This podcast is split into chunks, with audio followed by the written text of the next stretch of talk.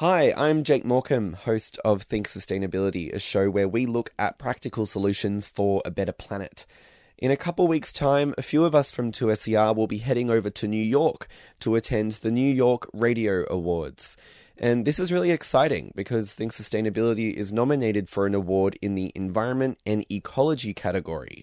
And we're up against some of the world's best, including the BBC, CBC, and Australia's own ABC as well. So today you're going to hear the Think Sustainability episode that was nominated, which includes three stories one about snapping and burping sea life, one about one of the smallest pools in Australia, and also a story about a fly that was named after Beyonce. Enjoy.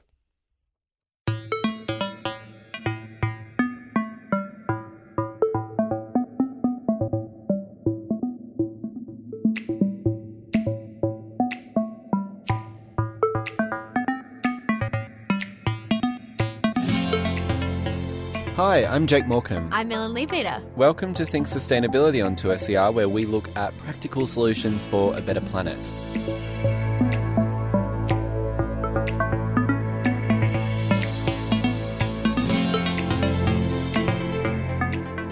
So I know we do a whole lot of ocean stories. Oh, I love the ocean stories. I seriously can't get enough. But the ocean story that we have this week, I think really takes the cake.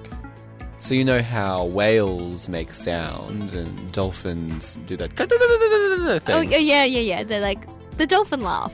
The story that we're going to be doing is looking at what the sounds say about the biological diversity of the ocean and the wellness of the ocean. Ooh. And also, today's Sustainable House Day, which essentially means people with sustainable houses open up their doors and people come in to like check it out and see what see what they all look like. Are you going to any sustainable houses today, Jake? I am. I'm going to Rozelle and I'm going to check one out. But what's interesting about this house is they still have a pool. How does that work? How can you have a sustainable pool? Well, the owner of this house is doing something a little bit tricky to keep the pool intact. You'll find out about that a little bit later on. But up first.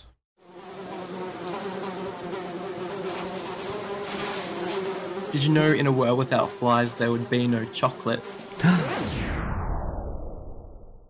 What?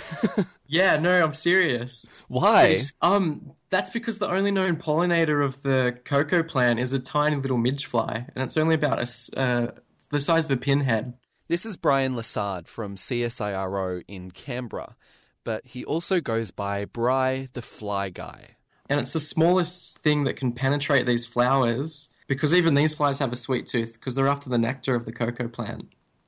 Right. I reckon if people knew that, then their whole attitude would completely change towards flies because a world without chocolate isn't a world at all. Exactly.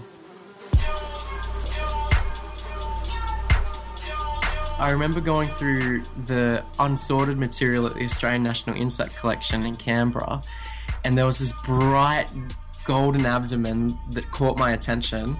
And because I happened to know that group and had the expertise of that group of horsefly, I could tell it was a new species. So I, I pulled it out of the drawers and described it, and I called it Plinthina beyonce after the bootylicious Beyonce.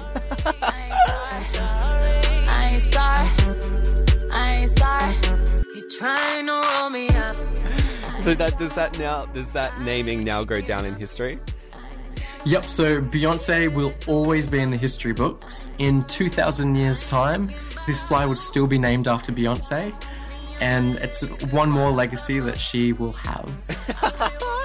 I love it. I love it. It's so good. I ain't thinking about you. I ain't thinking about It's a, it's a tough thing to sell, flies, but I'm doing the best I can. In 35 years, we're also going to be eating 70% more animal products, and the cost of feeding these animals is going to escalate too. So we kind of need to look to novel ways to feed this growing population, and why not feed them with flies? So are you saying that we feed our animals with the flies or that we eat them ourselves? Uh, it depends how keen you are on flies, I guess. Um, there's one that's been introduced called the black soldier fly, And many people have suggested that we could use the larvae of this species to kind of feed the growing population. And they actually eat a lot more than worms, so they're quite productive. And they can eat a range of any sort of organic matter that's decaying, uh, like rotting vegetables, fruit, and meat scraps. And they can convert this organic matter into a rich source of uh, nutrients, uh, fats, oils, amino acids, and are actually 45% crude protein. So they're actually really nutritious for farm animals. How will, like, I know that it'd probably be much more difficult to try and get us to eat these or to convince people to eat them, but will the animals eat them? Will they be happy to put them on their diets? Yeah, so some researchers have actually found that some animals prefer the taste of black soldier flies. Chickens actually grew a lot larger and prefer the taste of black soldier fly larvae than conventional livestock feed, which is pretty promising. Pigs, fish, prawns, and also even alligators, crazy enough, all can Really? be fed like soldier flies. Yeah, can you imagine like an alligator eating like a bucket load of soldier fly larvae? I, I, I just, it might not be enough to suffice, but I guess if they eat enough of them, they'd be happy. Yeah, so we don't have to feed them all black soldier flies because that'd be a pretty boring diet, but we could supplement their current diet with black soldier flies to kind of up the protein content.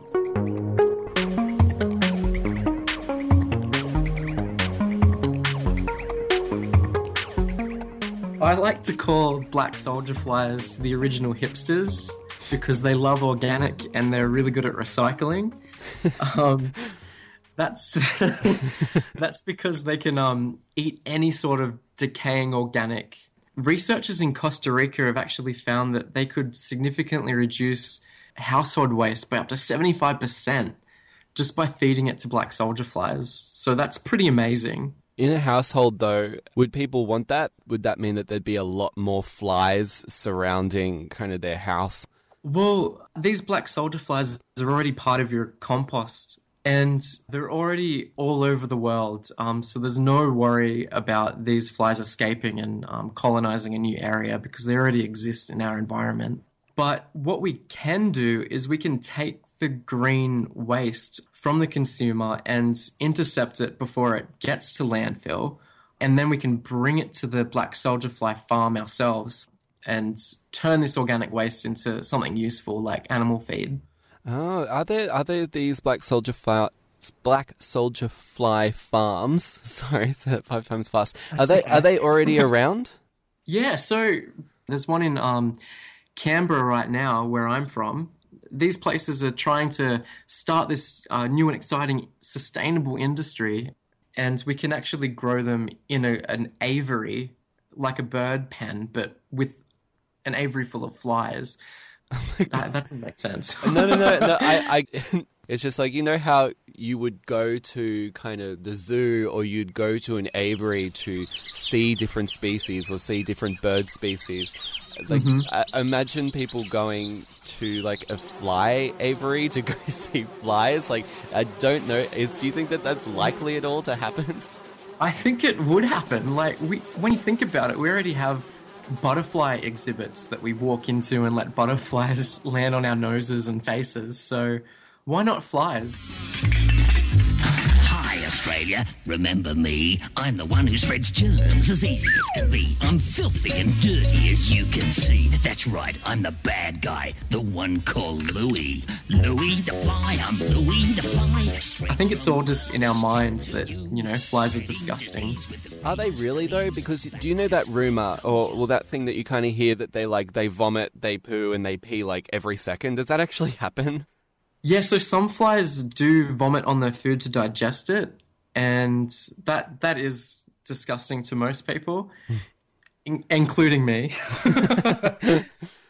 um, but many species, you know, they're not disease vectors, although some are. So yeah, there's always those few exceptions that give flies a bad name. If we take this on board and we start to build or cater for more black soldier fly farms, would they be able to breed fast enough so they'd be able to become a protein for animals, but then also not decrease the populations of them? one female black soldier fly can have up to 600 eggs, and it only takes them a few weeks to get to the harvesting point. and the larvae actually self harvest. So when they're ready to enter pupation, they crawl out of the organic substrate and then into a bucket, and then we can transform them into little food bars. And the adults don't actually feed, so they only live a couple days after they emerge, enough time to mate and lay eggs this is great because there's no worry about them transferring diseases to humans. So that's pretty exciting too.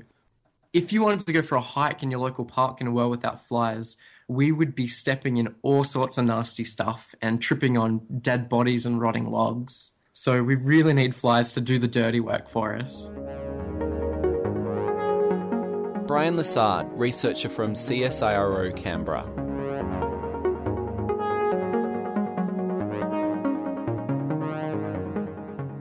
You're listening to Think Sustainability on 2SER 107.3. Jake, have you been snorkeling before? No. Uh, I've I've never been to the Great Barrier Reef either. Oh, you, how can you call yourself an Australian? But you know what's even funnier is I get so excited every week when I'm like, oh, I'm doing another ocean story this week. Yet I'm kind of, I have a little bit of an irrational fear of the ocean. It's not necessarily that it's sharks or, or for some reason, I just am intimidated by the vastness. Are you intimidated by the vastness of the desert? No, because I I so walk weird. like I'm a good walker. I'm not like the best swimmer. Maybe that's the link that I'm Ah, not maybe. an amazing swimmer. I, I just don't understand how you can't like the ocean. Like, I absolutely love swimming and snorkeling in the ocean and like looking at all the little fishies and the coral.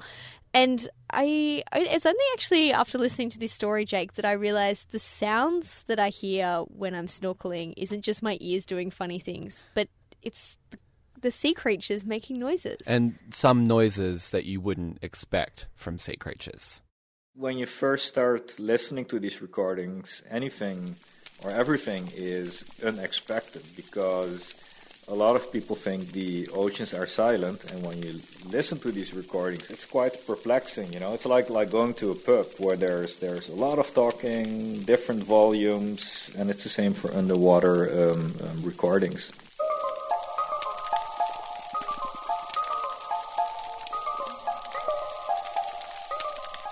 Well, initially I started recording of sounds underwater in maybe 2006 or so.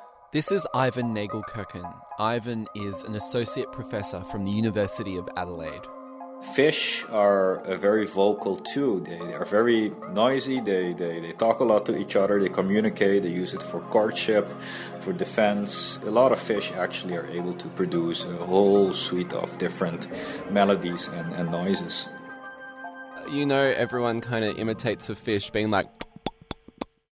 Do they sound? Do they sound like that, or what? No, that no, that's a goldfish that comes to the surface and uh, gulps up air. But marine fish don't uh, don't do that. So they can be clicks and pops and, and purring sounds, it's chirping sounds. It's it's it's, it's quite diverse. And you know what else fish can do? Burp. Now, if you listen closely underneath that crackling sound, you'll hear some fishy noises. Listen carefully. Now, it may just sound like some bubbling, but that's actually fish burping. But what's that crackling sound? Is it just the microphone? Are they near some underwater pocket spurting out air? Most of the underwater sounds is uh, is produced by snapping shrimp. It's the shrimp. And these guys here use their claws to make very loud snaps. And these snaps are used to communicate with each other, to fend off predators, but also to capture prey. So the velocity at which they snap their claws is so high that you actually get cavitation of the of the water, uh, which forms a, a air bubble, and that leads to a loud snap. It's just like in old submarines where the um, propeller um, at high speed would create air bubbles.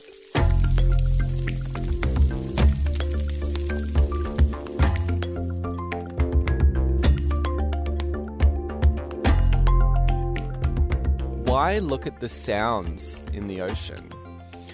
Well, that's a very good question. Um, why is it important? Because uh, research has actually shown that larvae of fish, but also invertebrates such as crabs and oysters and so on, corals even, that they respond to underwater sounds.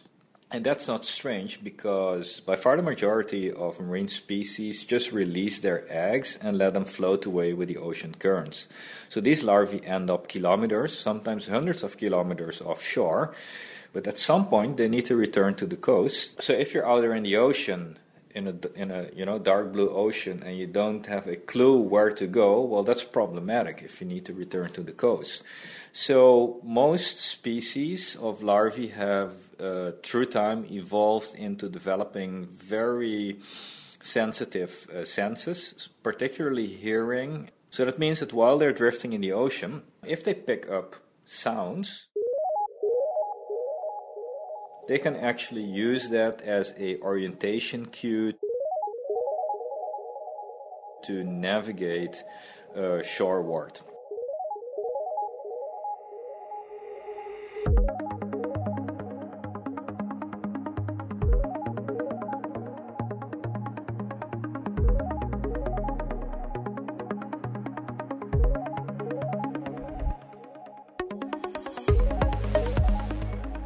What we found is that global stressors such as ocean acidification, which result from the increasing greenhouse gas emissions by humans into the atmosphere, that process as well as nutrient pollution, both lead to very rapid habitat degradation. And what we've observed is that in these degraded habitats, the biological sounds are less diverse and less loud.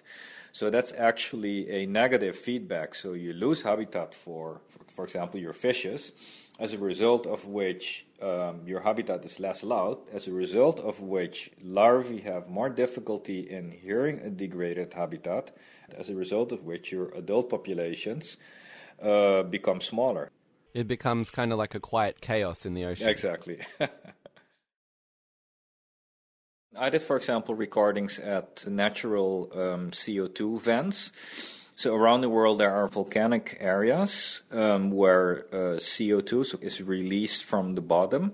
So, for example, we were there with, with a boat, and I had a hydrophone with a um, audio recorder.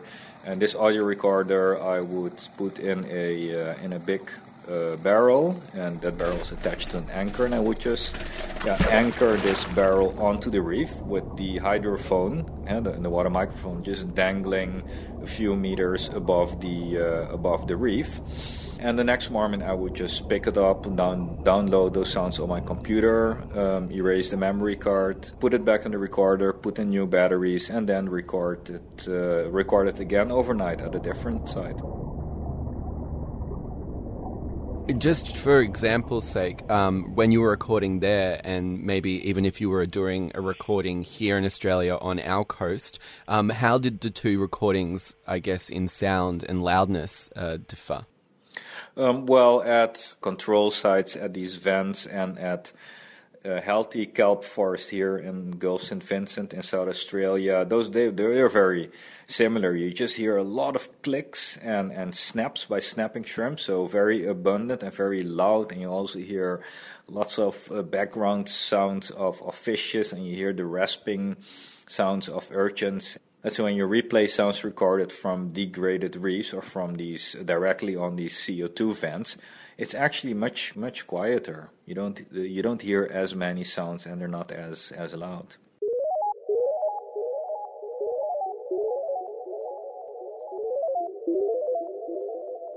When you listen back to these recordings of when it's really quiet, working in this space, is that upsetting to you? Um, yes, definitely, because humans are impacting uh, the ocean in so many different ways, and this is yet yet another way what we've also found is that ocean acidification uh, not only affects the, the habitat sounds, but it also affects the ability of fish larvae to interpret these sounds.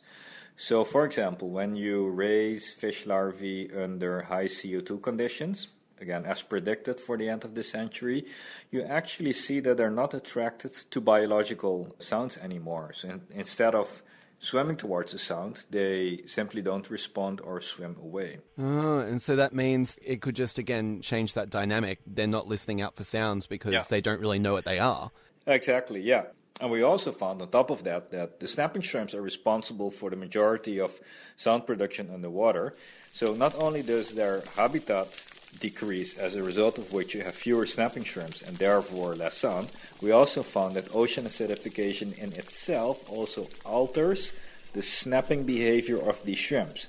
They simply become more quiet.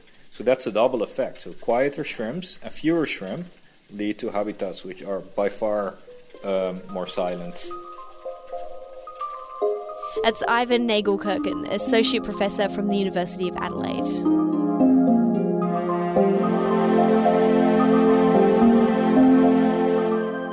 What's the most unsustainable thing about your house? Oh, the pool. Yeah, Uh, you we've have a spoken about we've spoken about this on the show before. How big is your pool? Oh, it's about ten meters long. It's pretty big. I think a standard pool is probably about eight meters long. I have no like sense of metric, and so I, I don't know how. So if you think of like a twenty-five meter pool, it'd fit in there two and a bit times. That's pretty decent. yeah, it's a pretty big pool. You know what the most unsustainable thing about my house is? Uh, my parents. like I, I'm moving out. Yes, I'm still at home. I'm moving out in the next couple of months or so. And I said to my mum the other day, I'm like, hey, before I leave, why don't I start a compost here and then you can keep it running? And she's like, but you won't be here. that you're going to say that your your parents just walk around just like turning on every light in the house and then but some people who are doing it right are partaking in Sustainable House Day, opening up their houses around Sydney to show people how it's done. And I actually got to go along and visit Cynthia Mitchell, so I got to see one such sustainable house up close. Hey, how are you? All right, thank you. How are you? Nice to meet you. Thanks for coming round, hey? Thanks for having Just finishing off with um, I've just arrived at Cynthia Mitchell's house, and although it's Sustainable House Day today, Cynthia hasn't opened her house to the public. Unfortunately, she has a moon boot strapped around one of her legs, so a day of strangers coming in and out probably wouldn't be a whole lot of fun. But Cynthia welcomed me in to have a look around. And first, we headed to the dining room, which is an open plan, no walls separating it from the kitchen and living room, and it also homes one of the house's most treasured items. This room is designed around this table. So th- this table was a present from a whole lot of people for my 40th birthday, and it's it's a square table. It's quite a large table, and it's a bit of an unusual shape, um, and it requires a pretty large room for it to go in. And so one of the key considerations in the in the design was making sure that the dining room was wide enough For this table. yeah, that's right. Um, and so when we when we got the table and the chairs back here and put them alongside the the kitchen uh, benchwork and the and the, the marble, we kind of went, oh my goodness, isn't that fabulous? They work. Oh, well, Thank thank you. God, yeah. That's right. Yeah. So, can we do a tour? Sure can. Where would you like to start? Um, where's the best place to start? Uh, well, if we go out the front, then I can kind of start at the beginning, I guess. Sounds good. Yeah. Missy. Missy is one of Cynthia's cats, by the way. She followed us around the entire time I was there. Sure. Thanks, Darren. So the house um, was built in the early 1900s. We had a few goals with this renovation, and one was to uh, to give the house another 110 years of, of life, basically. And, and so we, one of the key things was the thermal performance of the house. Uh, it used to be very cold in winter and very hot in summer. As an Um, old house. As an old house, yeah. Do you have solar panels? Yeah, we do. There's 4.5 kilowatts um, up on the roof, Mm-hmm. And there's there's also 9,000 litres of, of rainwater tanks um, underneath the house. Really? Where? Like uh, under the ground? no, they're right right under your feet. If you take a step back, Down the stairs? yeah, one more step back. Oh, right. We've got a few trapdoors in the house. That's Oh, quite wow, right. that's the that's the little pool pump but you can see that way. Yeah. That's one of three big tanks. There's two more that way. So, what was, did you have to kind of knock all that out when you did the renovations to put them in, or was it? No, like, there was, it- just enough space. So we, we got a, um, a really good water and energy guy to help us work out what was possible. Mm. Um, and so we went for these bladder tanks to use up the space underneath the house because we're in Rozelle, so we don't have um, much yard, but we wanted to have a nice, like, nice big volume of water. Because I, I also the first thing I noticed was there's a there's a small There's a pool. Yeah. Yeah. oh my Is God, that sustainable? sustainable. um, so sustainability has three elements, right? Yeah. Um, one is environmental, one is economic, and one is social. So my partner was absolutely dead keen on having a pool. She grew up in Manly, so that was a really important thing for her. That's the social sustainability, That's right? the social Yeah. sustainability, yeah. And so what we, what I needed to do to be comfortable with that, was to put a whole lot of good sustainability stuff around the pool. Mm. So there's uh, the size of the pool; it's small. It's it's literally about three meters by two meters, and it's really deep. So it's it's about 1.6 meters deep. So it's kind of like a really deep spa, and we use rainwater to fill it. Right. Okay. So all of those things make it a a relatively sustainable pool. why don't we jump inside? sure. So Cynthia mentioned earlier they had a green roof, so that's what we went to check out next. But I got distracted on the steps. So, it, what kind of um, wood? This is all recycled hardwood. So all of the timber that you can see downstairs is the original flooring from the house. Yeah. And so that's literally 100 and, 110 years old, or 100 or so, 115 years old. The staircase uh, and the um, the balustrades and the flooring upstairs is all uh, recycled hardwood. And in that area where we were just sitting out the back, there was you might have noticed the brick wall on the south side. Yeah. So that the bricks down there, they're um, convict sandstock bricks. So basically, what that means is that they've got these little black sort of explosion centres in them, and it's because when convicts were making bricks, uh, we were less particular about taking the organic matter out of the clay. Um, and so when you fire the bricks, the organic matter eventually went pop, and you get these little black centres in all of those bricks. So they're as old as the house is. Oh, very cool.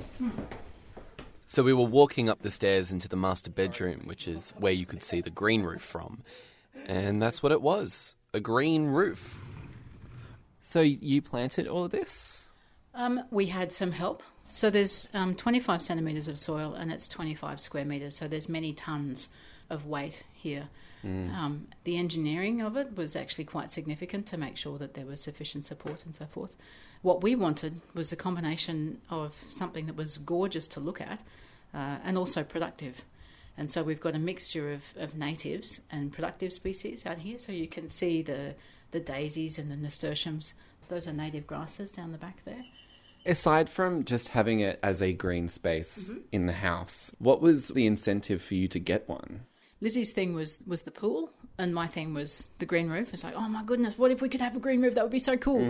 Um, but here we get a double benefit. So having something green there, um, that's the wall of our bedroom, obviously, and so having something green means that we get a much cooler breeze in these windows in, in summer than we would otherwise have, and so you have a, a thermally regulated volume that's right next to our bedroom as well. Let's head back down.